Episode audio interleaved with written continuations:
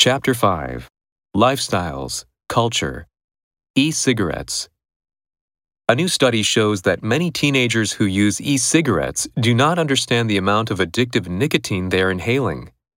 The study, published in the American Academy of Pediatrics, found that 40% of adolescents who believed they were only using nicotine free products were actually vaping significant amounts of the substance. The study comes at a time when the popularity of e cigarettes is on the rise, and their use has become a divisive topic in the public health community.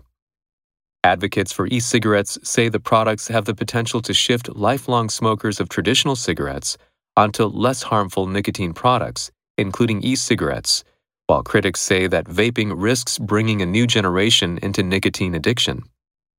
Critics also point out that the health effects from the chemicals in e cigarettes are not fully known.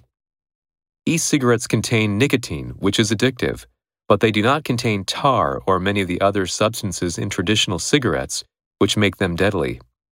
Battery powered e cigarettes turn liquid nicotine into an inhalable vapor. U.S. federal law bans the sale of e cigarettes to anyone under 18 years of age. But a study published last year found that one in five high school students report using the devices, an activity known as vaping. Addictive.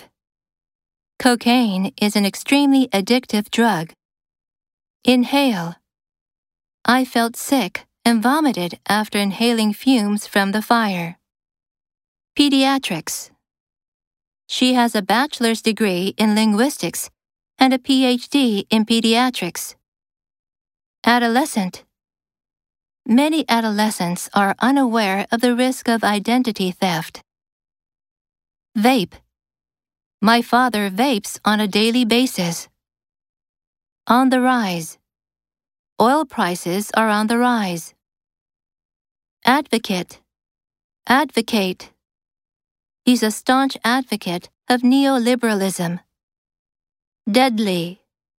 Those mushrooms contain a deadly poison. Vapor.